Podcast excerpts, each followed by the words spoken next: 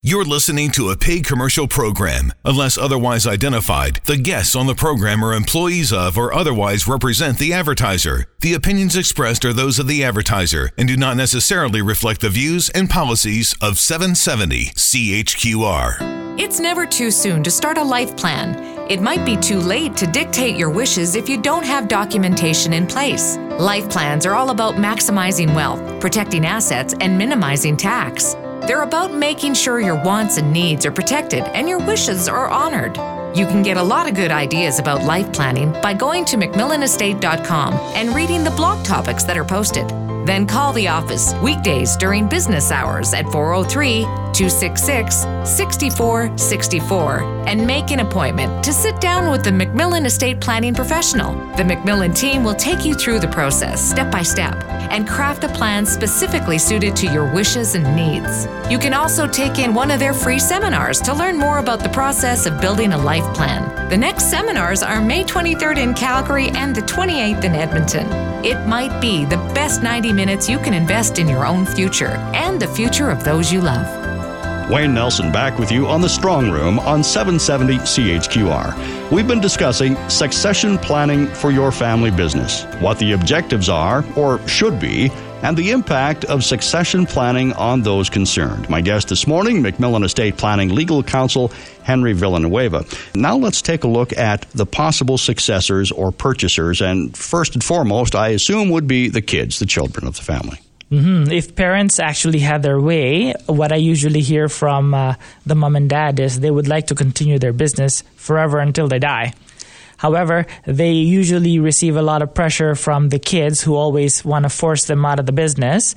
And not so that they can take over it, but um, usually for the reason that they want mom and dad to take a break and they want mom and dad to go on holiday and spend some weeks in Italy or Europe and to do the things that are on their bucket list. To enjoy themselves after that lifetime of hard work. Exactly. And what usually happens from the stories I hear in the office is that mom and dad usually throw it back to the kids and say, Well, I would go to Italy if you can take over the business for a month at least and watch the shop.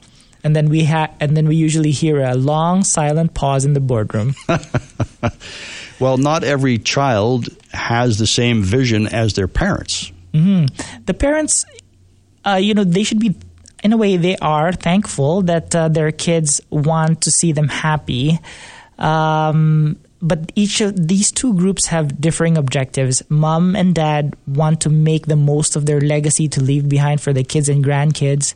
But at the same time, uh, the kids want to see mom and dad happy and you know spend some of the money that they've worked so hard for. So these are the two um, clashing interests from the parent group and uh, the children's group. Do you see a difference in attitude depending on the age of the children? And what I'm getting at is are are millennials a little bit more uh, looking at the cash value of the business, they want to sell it, or baby boomers might be more prone to keeping the business because that's what mom and dad wanted. Next generation or Gen X, do you see those kinds of, of uh, delineations in, in attitude? That is correct. Uh, from my experience in the office, the baby boomers are more of the perception that uh, they always have to keep a tight hand in things and you know always save up for that rainy day because they were brought up by their parents to uh, to recognize these sacrifices and uh, save as much as possible for the future. While the newer generations are more of the thought that um, if this can be sold at a gain, they would sell it regardless of sentimental value in some instances. So, in a way, they're more practical financially, and they would consider selling the business if a great offer was there, compared to um, keeping the business merely just for the sentimental value of it and I suppose that might break a few parents' hearts. It does, it does, and uh, we've had very tough conversations where I'll give you an example. A case study in the office, we had the parents, and their intention was to keep it uh, because they inherited it from their parents as well. So it, it's now a third generation business. It would have been a third generation business had they not received a generous offer from a larger multinational company uh, to absorb the local business in Calgary because it would enhance the the global Western Canada presence. Sure. And because of that, the offer was a pretty generous offer and something that they couldn't just uh, take off the table. And it was because of the children talking to mom and dad that the sale was actually closed. And, and I guess that's one of those objectives, one of those considerations that you have to examine. Mm-hmm. Now, what about other family members? You've got children. What about grandchildren or nephews or nieces? You know, you always hear those stories about, well, my favorite uncle left me this. That's right. And uh, I usually see a lot of stories uh, in regard to farm families whose uh, children, um, if they don't farm, there's usually uh, a nephew or niece who does farm the neighboring uh, property and uh, it's because of those nieces and nephews' um, experience and because their children never did any farming, that they're more inclined to succeeding the family farm over to those nieces and nephews rather than their own biological children. Uh, there's usually a, a conflict or, um, you know, I don't want to say disagreement, but but a certain challenge there, because it seems that mom and dad are um, preferring uh, extended family over their own. But what mom and dad merely want to achieve is to keep the farm in the family. So, in this situation, is there a component, a mechanism to resolve to keep the immediate children happy? So, there's a big impact with mom and dad giving their children direct assurance that they will not be left out altogether. And of course, uh, as long as the relationship between the parent group and the children group are pretty much fine. The parents always take care of their kids first before um, their nephew or niece. Uh, and there are strategies for us to make sure that uh, these are done equitably. And examples of those are uh, putting on a mortgage on the property or doing a security agreements that would provide cash flow for the children. Or we've even had some instances where we've provided long term leases on the property whereby the nephew or niece would merely lease from their child, who is a landlord, for example. Uh, but the the landlord or their child would essentially um, have the right of first refusal to purchase the farmland or take over the farmland if and when they choose to do so. Would the same set of rules apply then if mom and dad wanted to leave the business or, or part of the business to a respected, loyal employee? Yes, that brings about another aspect um, that we have a discussion with in the office, and that is, um, first of all, it's knowledge of the business itself because uh, some employees, just because of the sheer number of years of loyal service, uh, that they're more aware or familiar with the business rather than their children. Uh, another reason why it may be um, succeeded over to key employees is because those employees show more passion toward the business and clients and customers compared to the children who have never brought in a new client before.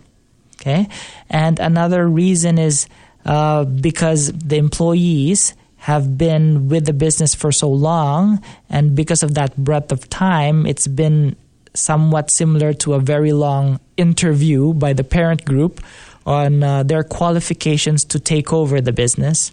Another reason uh, I might add, um, Wayne, is uh, because these key employees and their experience, they have um, a stronger knowledge base, meaning they have a background in business and accounting, in legal, whereas their children may not be in the same uh, educational background. Not necessarily saying that they were raised with a silver spoon in their mouth. Not necessarily, it depends. Henry, you mentioned before about the option of selling the business outright. What considerations need to be made? Uh, there are two main ways of how to sell a business. You can either do a share purchase or you can do uh, uh, an asset purchase. And uh, each different mode has a different way to close the transaction, but ultimately it boils down to the motivation of the owners. First of all, they must be willing to sell. And sometimes I'll share with you, Wayne, one of the prospective buyers of the family business could be a competitor to the family business. And that's sometimes, and most often than not, a very hard pill to swallow. And what about tax implications in those kinds of situations? Are they different?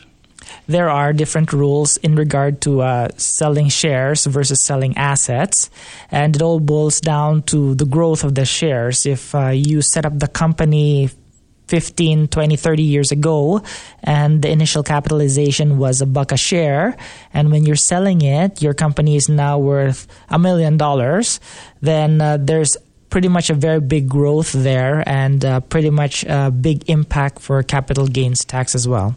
Compared to uh, selling um, assets, uh, when you sell assets, of course, these assets have a, a fixed fair value. Well, I don't want, I shouldn't say fixed, but a flexible fair value. Uh, and you can uh, argue and um, negotiate um, what price you would put, for example, for a building owned by a company and equipment owned by the company as well. So, the number one rule to keep in mind is communication. Let people know what your plans are, the objectives, and whether it is something that is doable or that the other side wants to do. And if not, then we have the purchase option open to us. For sure. All right. We've been discussing succession planning for your family business, the objectives, the impact of succession planning on all those concerned. My guest this morning has been Henry Villanueva. If you'd like to know more, the MacMillan team will be in Calgary on Thursday, May 23rd at 6:30 p.m. and in Edmonton on Tuesday, May 28th at 6 p.m to talk with you about estate or life planning. You can contact MacMillan Estate Planning at 403 266 6464 during weekday business hours or visit their website at MacMillanestate.com. That's MacMillan spelled M A C M I L L A N. I'm Wayne Nelson. Thanks for joining us on the Strong Room on 770 CHQR.